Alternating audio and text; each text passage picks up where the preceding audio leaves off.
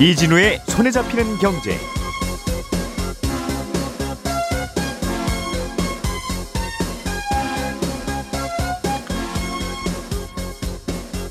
안녕하십니까, 이진우입니다. 정부가 지방의 미분양 주택 문제를 해결하기 위해서 세금 정책을 꺼내들었습니다. 지방의 미분양 아파트를 사면 세금을 매길 때 주택수에 포함시키지 않겠다는 방침입니다.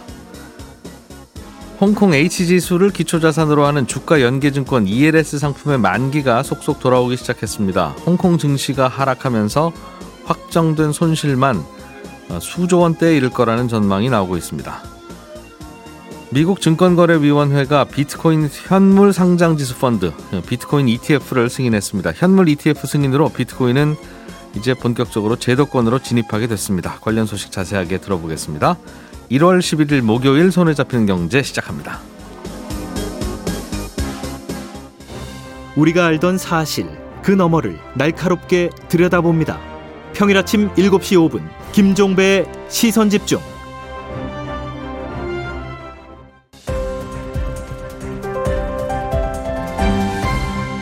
이진우의 손에 잡히는 경제. 네, 오늘은 서은영 경제뉴스 큐레이터, 그리고 박세훈 작가, 행복자산관리연구소 김현우 소장, 이렇게 세 분과 함께 경제뉴스 정리해봅니다. 어서 오십시오. 네, 안녕하세요. 자, 어제 부동산 정책이 나왔어요. 네. 김현우 소장님. 예. 앞으로 지방의 미분양 아파트를 사면 이제 이건 투명주택 취급해주겠다. 그렇습니다. 주택수에서 다 빼서, 네. 우리나라는 주택수가 하나하나 늘어갈 때마다 세금이 굉장히 무거운데, 네. 없는 셈 쳐줄게, 그 말이죠? 맞습니다. 지방 미분양이 아직도 해소가 안 되고 있고, 그러다 보니까 단기적으로 PF 부실도 우려되고 있으니 중장기적으로는 또 공급 부족이 우려가 되고 있죠. 그래서 이걸 해소하기 위한 대책이 나온 건데요. 일단은 주택 공급 사업자가 올해 안에 미분양 주택을 취득해서 2년 이상 임대주택으로 활용할 경우엔 1년간 한시적으로 취득세를 절반 감면을 해주겠다라는 겁니다. 다만 이제 취득가액은 이럴 때는 이제 3억 원 이하, 전용 면적은 85제곱미터 이하의 주택만 해당이 되는데, 예. 이건 이제 법 개정이 필요한 상황에서 국회를 통과해야 됩니다. 그 주택 공급 사업자가? 네, 이거는 이제 사업자의 얘기고 건설회사가, 예, 그렇습니다. 건설회사가 미분양 주택을 그냥 우리가 살게요. 그렇죠. 그리고 나서 2년 이상 임대 전월세 놓겠습니다. 네. 라고 하면 살 때 취득세 반 감면. 네. 이거 한다는 거죠. 맞습니다. 이건 이제 건설사가 하는 거니까 뭐 이 개인들하고는 크게 상관없는 거고. 예. 이제 일반인들, 개인들이 사게 되면 어떻게 되냐. 이럴 때는 주택의 기준이 좀 다른데 85제곱미터 이하 6억 원 이하의 미분양 주택을 최초로 구입할 경우. 그러니까 이건 생애 최초가 아니라 건설회사로부터 구입하는 거. 그렇습니다. 예. 그 최초 수분양자가 되면 세금을 따질 때 이제 투명주택으로 보겠다는 겁니다. 그래서 기존의 1주택자가 구입하는 경우에도 1세대 1주택 각종 특례들 있잖아요. 예. 뭐 양도세 면제나 뭐 이런 것들, 이것도 그대로 적용이 되고, 무주택자가 미분양 주택 사게 되면 뭐 100채를 사더라도 0주택이 되는 거죠. 그런데 이미 주택이 2주택 이상 있다, 이런 다주택자 같은 경우에는 주택수에 따라서 원래 취득세, 종부세, 양도세 높아지잖아요. 그렇습니다. 그런데 다주택자가 이런 미분양 주택 취득할 때는 그 기존 주택수에 해당하는 세율을 적용받습니다. 그러니까 2주택자는 이 미분양 주택을 살 때 2주택, 두 번째 주택인 걸로. 그러면 이제 취득세가 비쌀 거고, 일단. 네, 그렇습니다. 그리고 그분은 그럼 3주택이 되는 거예요? 아닙니다. 2주택이 되는 겁니다. 아, 그럼 살 때 취득세는 미안하지만 좀 비싸게 내시고. 그렇습니다. 나중에 종부세 계산할 때나 양도세 계산할 때는 그럴 때도 2주택으로 그냥 보는 거죠. 그러니까 원래 2주택자가. 네. 아, 그다음부터는 투명주택. 네. 미안하지만 취득세는 좀 비싸게 내세요. 내고 뭐 양도세 이렇게 처분할 때도 그것도 이제 두 번째 주택 처분하는 것과 똑같이 본다. 예. 이런 것들입니다. 예. 적용 시점은 일단 앞서 말씀드린 1세대 1주택 특례 유지. 예. 네, 그것만 제외하고는 모두 다 시행령 개정 사항이에요. 그러니까 정부에서 마음대로 할 수 있어서 5월 내에 이제 시행령을 개정을 하고 소급 적용할 예정인데, 이게 이제 어제 발표됐잖아요. 예. 그래서 발표된 시점인 어제부터 1월 10일부터 내년 12월 31일까지 이렇게 2년 동안 구입한 주택이 해당이 됩니다. 6억 이하 미분양 아파트. 네. 주로 미분양 아파트겠죠. 뭐 미분양 빌라도 있을 수 있고. 그렇죠. 근데 이건 이제 미분양 아파트라고 되어 있습니다. 짓고 나서 언제까지가 미분양일까요? 예를 들면 빌라 같은 경우는, 네. 분양을 이제 다 짓고 나서 분양하는데 다 안 팔렸으니까 업자한테, 준공 후 미분양이라고, 그렇죠. 보시면 됩니다. 그러니까 업자분한테 사면 이거 혜택이 되겠네요. 네. 좀 집이 한 채 있는 분이 추가로 사면 어떻습니까? 집이 한 채 있는 분이 추가로 사더라도 1주택으로 보는 거죠. 그러니까 기존 주택 뭐 양도세 비과세라든가 이런 것들 그대로 보고 한 채를 처음에 취득할 때 취득세라든가 이런 것과 똑같이 보는 겁니다. 그러니까 원래 기존 주택은 없는 걸로 봐준다? 네, 그렇습니다. 아. 1주택 취득하는 것과 동일하게 2주택자가 취득하면 2주택제 취득하는 것과 동일하게 이렇게 보는 거죠. 알겠습니다. 취득세만 좀 복잡함이 있군요. 그러니까 네. 취득세는 무주택처럼 취급해 줄 수는 없고 네. 나머지는 투명주택 취급해 주고. 맞습니다. 알겠습니다. 얼마 전에는 지방에 있는 주택, 인구가 감소하는 지방에 있는 주택을 사면 이것도 투명주택 취급해 주겠다는 발표가 있었잖아요. 네, 그렇습니다. 근데 그건 이제 어떤 지역이고 얼마 면적의 뭐 가액이나 이런 것들이 발표가 아직 안 됐는데 예. 이거와는 별개로 이제 또 대책이 나온 게 있어요. 지역 상관없이 소형 신축주택을 살 경우, 신축주택입니다. 예. 이럴 때는 뭐 지금 방금 설명드린 미분양 주택하고 마찬가지로 투명 주택으로 쳐주겠다라는 내용도 어제 포함이 되어 있어요. 올해 1월부터 내년 12월 사이에 준공된 60제곱미터 이하의 아파트 제외한 주택을 사는 경우에는 주택수에 미포함됩니다. 예.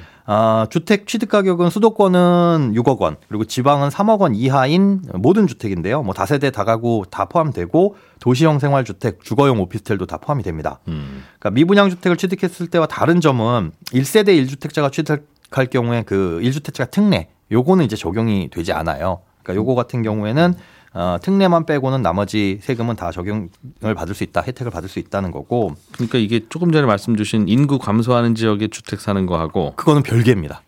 그거는 별개라는 말은 그건 별도로 시행되는 거고. 예. 요거는 뭐 인구 감소 지역이든 어디든 지방에 있는 소형 주택을 사게 되면 지방이 아니라 모든 지역에 있는 소형 신축 주택. 예. 새로 짓는 빌라, 신축 빌라라고 보시면 되죠. 네.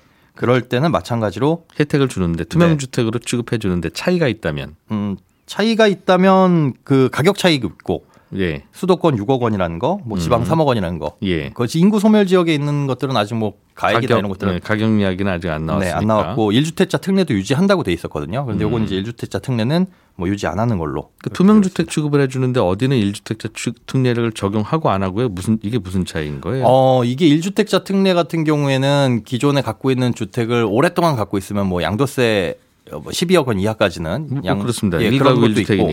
또 한 가지 가장 큰 거는 이제 청약입니다. 예. 청약을 넣을 때 무주택자로서 청약을 넣을 수 있느냐 없느냐 뭐 예. 이런 것들도 있는데 지금 말씀드린 것 같은 경우에는 세금 면에서만 무주택 취급을 해주겠다라는 거고 예. 청약 아파트에 청약을 넣을 때는 그때는 이제 유주택자라서 공공주택에 청약을 넣을 수는 없는 거죠.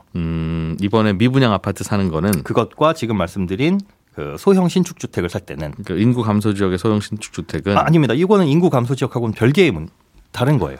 그러니까 복잡하군요. 네. 알겠습니다. 요거는 그럼 사실 때 각자 좀 공부 좀 하는 걸로. 네.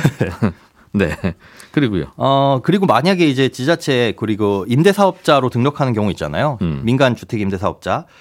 신축이 아니어도 혜택을 받을 수가 있는데 지금은 임대사업자로 등록하게 되면 무조건 10년 동안 임대를 해줘야 됩니다. 예. 그 기간 전에는 못 팔게 되죠. 근데 단기 임대사업자라고 해서 과거에 뭐 4년, 8년 이렇게 있었는데 그게 이제 다시 부활할 것으로 보여요. 현재 10년에서 좀 단축시켜가지고 아직 몇 년이라고 하겠다 딱 나온 건 아니지만 6년 정도 예로 들고 있거든요. 그러니까 6년 동안 단기 임대를 하는 경우에는 신축 빌라가 아니더라도 그냥 구축 빌라도 사도 이런 혜택을 주겠다라는 겁니다. 이거는 그러니까 6년 동안 임대하면서 임대료 많이 안 올리고 그대로 유지하면 네. 나중에 양도세 계산 팔고 양도세 계산할 때 많이 깎아줄게요. 그렇습니다. 자기 집 한두 채 있더라도 추가로 이렇게 사세요 하는 거죠. 맞습니다. 이거 하라고 했다가 지난 정부 때 소급 적용해서 그 혜택 뺐네 안 뺐네 하면서 난리를 했었는데 네. 진정소급이니 부진정소급이니 네. 그거 무슨 뜻이에요? 우리 국민들 그거 공부할 뻔했어요. 그런데 네. 이것도 지금 이렇게 해주겠다라고 이걸 믿을 수 있는 겁니까? 이거 정부 바뀌고 그러면? 제가 단언할 수는 없습니다. 김현우 소장님이 책임질 문제는 아니고. 네. 알겠습니다. 네. 그것도 또 이제 정책 카드를 만지작하고 있다는. 네. 예. 뭐 전반적으로 보면 아파트 이외 다른 주택도 좀 사셔라 그렇게 유도를 하는 겁니다. 그래야 이제 공급도 원활하게 될 거고. 라는 취지인데 그렇겠죠. 예, 청약 제도에서는 이걸 유주택자로 보기 때문에 사실상 이미 집을 갖고 계시거나 네. 아니면 뭐 청약은 난 안 해라고 생각하는 분들이 주로 대상이 될 것으로 보입니다. 이걸 산다고 해서 청약할 때도 무주택으로 쳐주지는 않으니까. 그렇습니다. 무주택자가 이걸 이걸 먼저 사서 등록하거나 할 이유는 없다. 근데 그건 조금 되겠죠. 예. 그건 당연한 게 무주택자는 사면 어차피 양도세가 면제인데 네. 이걸 사서 임대사업을 시작할 리가 없지 않습니까? 네. 물론 그러니까 아무 관계는 없는. 알겠습니다. 또 어떤 내용 들어있었어요? 도심지에 주택을 공급하게 될 때 규제도 굉장히 완화가 되는데 예. 일단 주거의 질은 좀 떨어질 것으로 보입니다. 그러니까 일반적인 주택이 갖춰야 될 기준보다 조금 완화된 기준으로 도심지에다가 도시형 생활주택을 지을 때 완화를 해주겠다는 겁니다. 예. 이 도시형 생활주택 같은 경우는 세대당 최대 면적이 85제곱미터 이하여야 되고요.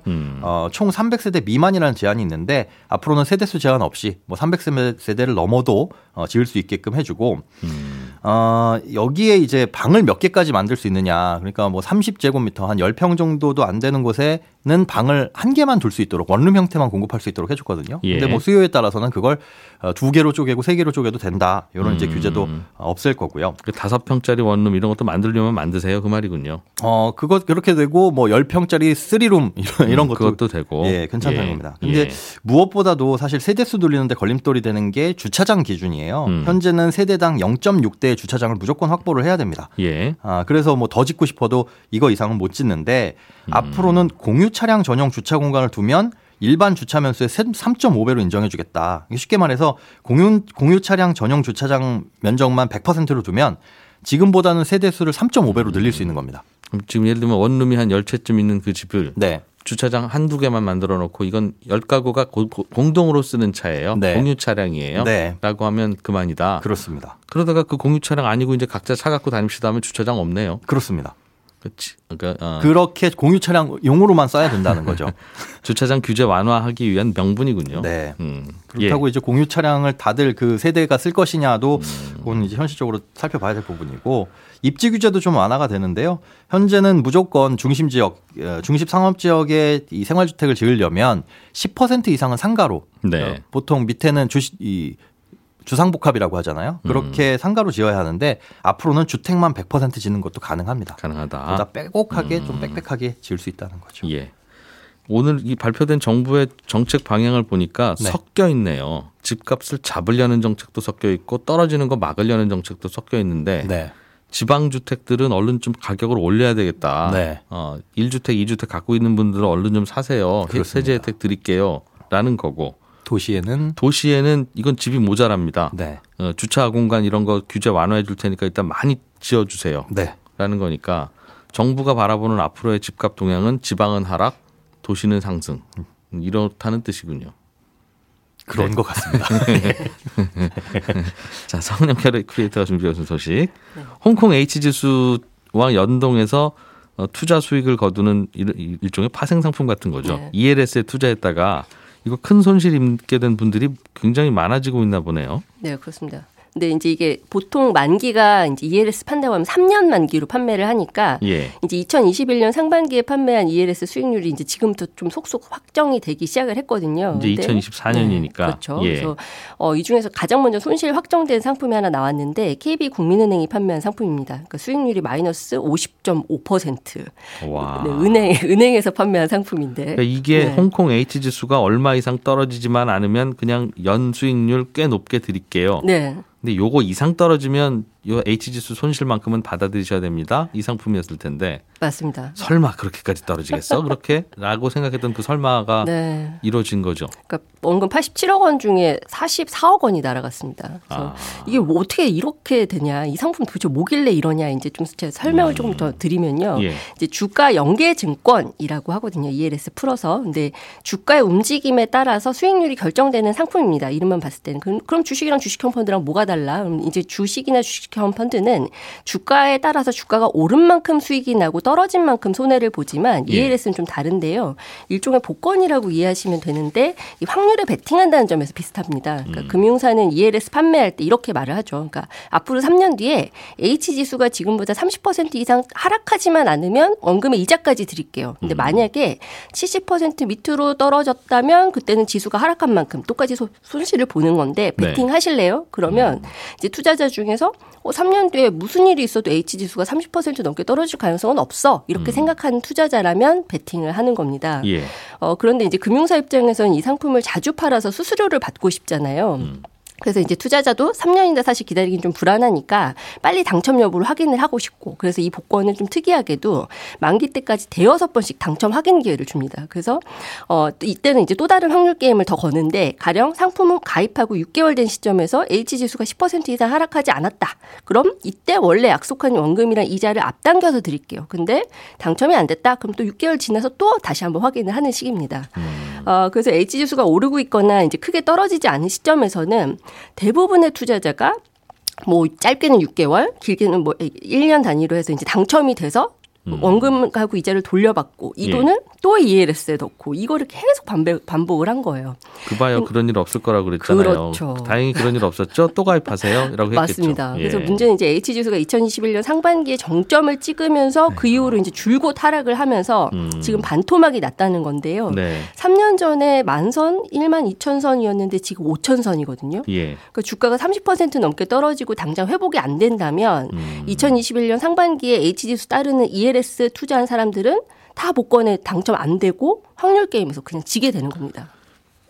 복권이라고 표현하셨는데 복권 당첨돼도 연 6%, 연 7% 네. 이 정도 이자 주는 그렇죠. 거잖아요. 대박은 없습니다. 사실 큰 복권도 아니고 그러니까 크게 네. 벌 거는 아닌데 손해보면 자칫하면 큰일 나는 맞습니다. 상품이니까 지금 네. 생각해보면 왜 이런 거 가입했을까 싶기는 한데 설마 이런 일 벌어지겠어? 맞습니다. 라는 것 때문에 하는 거니까 상품 자체야 뭐 큰 문제 없어 보입니다만 이게 많은 분들이 설명드렸지만 잘해서 당첨이 되면 연 7% 정도 가져가는 거니까 에이 난 100만 원만 해볼래 이런 분은 없었을 거라고요. 네.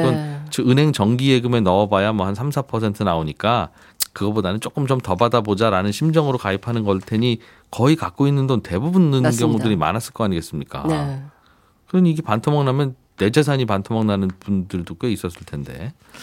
야, 이게 이제 일단 한번 30% 이상 떨어졌으니까 이제는 그 6%, 7% 그 약속은 못 하는 거고 그럼 만기 때 최대한 H지수가 그래도 회복을 해줘야 맞습니다. 내 돈도 조금 덜 손해보는 거예요? 네. 그러니까 이게 이제 일단은 약속한 그 확률에서 이제 졌다. 그럼 이제 그때부터는 주식의 주장과랑 똑같습니다. 그러니까 떨어지는 만큼 손해를 보는 구조이기 때문에 지금으로서 이제 기대할 수 있는 건 조금이라도 제발 반등해라. 이제 이 기대를 해야 되는 건데 예. 문제는 지금 오를 분위기가 아니라는 겁니다. 그러니까 아무래도 이제 홍콩 증시에서 굵직한 상장사들은 중국 국영 기업들이고 특히 H지수는 중국 본토 기업 주로 구성이 돼 있거든요. 예. 그러니까 당연히 중국의 경기 회복이 예상보다 더디고 지금 경기 침체 얘기까지 나오는데 이 상황이 주가에 고스란히 반영이 되는 거죠. 그래서 증권가에서 이제 너무 많이 떨어져서 기술적 반등 기대해볼 만하다. 뭐 작년 하반기부터 중국 정부가 경기 부양 힘쓰고 있지 않냐 이런 이야기를 하는데 그럼에도 불구하고 지금 너무 큰 악재들이 많은 거예요. 그 미중 무역 갈등도 있죠. 지금 비구이 위한 헝다로 이어지는 부동산 위기 있죠.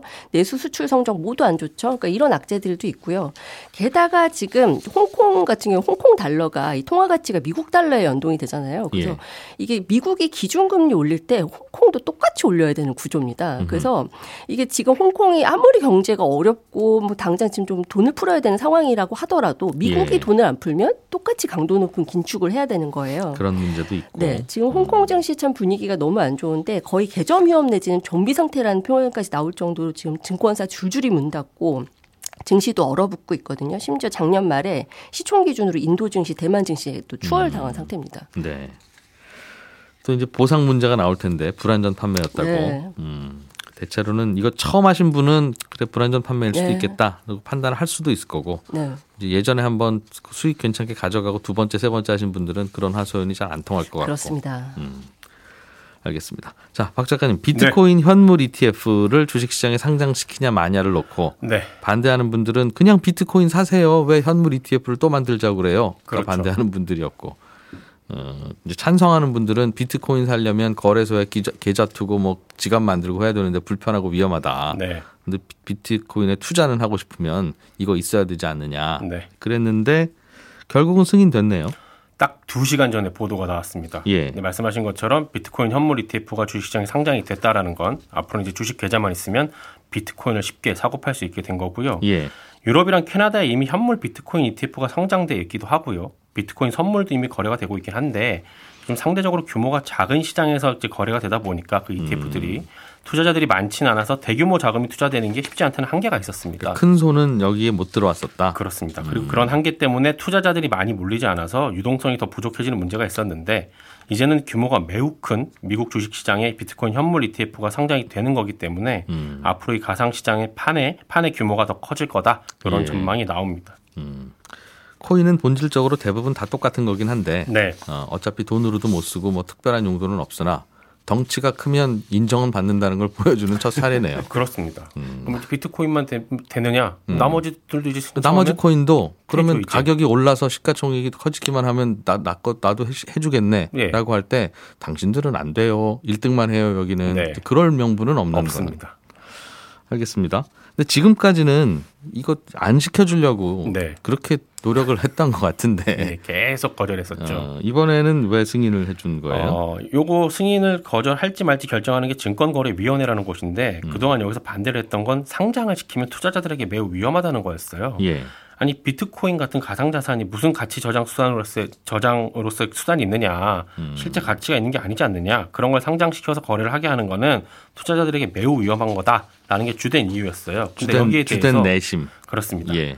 근데 여기에 대해서 아니 그럼 금은 무슨 가치 저장 수단이 있길래 가치 저장에 그게 있길래 금 ETF가 거래되게 한 거냐 하는 반론도 있었거든요. 예. 여기에 대해서는 또 금은 그래도 한때 금본이지도 했었지 않느냐. 금 자체가 화폐로 통용이 되기도 했고 금은 아주 오랫동안 많은 사람들에게 그래도 어느 정도 가치가 있는 거라고 인식된 거 아니냐.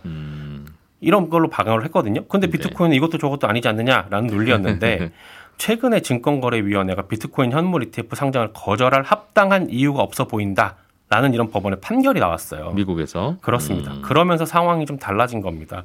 다른 ETF들은 예를 들면 원자재 같은 ETF들, 뭐 채권 ETF들, 주식 ETF 이런 건 다 상장을 시키면서 비트코인 현물 ETF는 왜 승인 거절을 하느냐. 거절을 할 거면 합당한 근거를 제시해야 한다라는 네. 게 법원의 일종의 요구였는데 그러니 증권거래위원회의 속마음은 아우 저 비트코인 상장시키면 위험한데 안 되는데 겠으나 명백한 반대 논리는 내세우는 게 어렵기 때문에 하는 수 없이 승인을 한 걸로 해석들을 하고 있습니다. 반짝반짝 노란색 저 금도 다 거래되고 저 무슨 가치인지를 어떻게 알아요? 그냥 사람들이 그렇습니다. 좋으니까 사는 거지. 네. 우리는 디지털 금이에요라고 예. 하면 아우 뭐 이러면서도 저걸 반대를 명백한 명분이 없어요. 그 논리를 깰 방법이 쉽지 않으니까. 그렇습니다. 이해도 됩니다. 알겠습니다. 그래서 상장이 됐는데 네. 상장되기만 해봐 로켓처럼 올라갈 거냐라는 네. 그런 분들도 있었고 그렇습니다. 오히려 상장 기다려서 물량 내놓는 것도 있어서 오히려 떨어질 수도 있어요. 조심해야 돼요 하는 분들도 예. 있었는데 어떻게 됐어요? 그건 이제 앞으로 봐야겠습니다만 제가 네. 방송 들어오기 직전에 확인했을 때 8시 기준으로는 $46,900거든요. 예. 여기 어느 정도냐면 24시간 전에 비해서 1.5% 정도 오른 겁니다. 아, 생각보다 많이는 안 아주 많이 오르진 않았고요. 그렇다고 또 떨어지지도 않고요. 예. 그냥 상황을 좀 지켜보자는 쪽으로 보기. 예, 움직이고 있는 것 같습니다. 예. 배로 물건 실어나르는 비용이 요즘 올라가고 있다. 예. 이게 걱정이다. 지금 비트코인 얘기할 때가 아니다. 비트코인 얘기도 하고요. 하는 걱정하고요. 뉴스네요. 네. 예. 상하이에서 유럽으로 가는 게요. 작년 11월 말 기준으로 보면 길이 6m짜리 컨테이너 하나 보내는데 $780 정도 했었거든요. 네. 지금은 거의 3배 가까이 올랐어요. 한 $2,800 정도 합니다.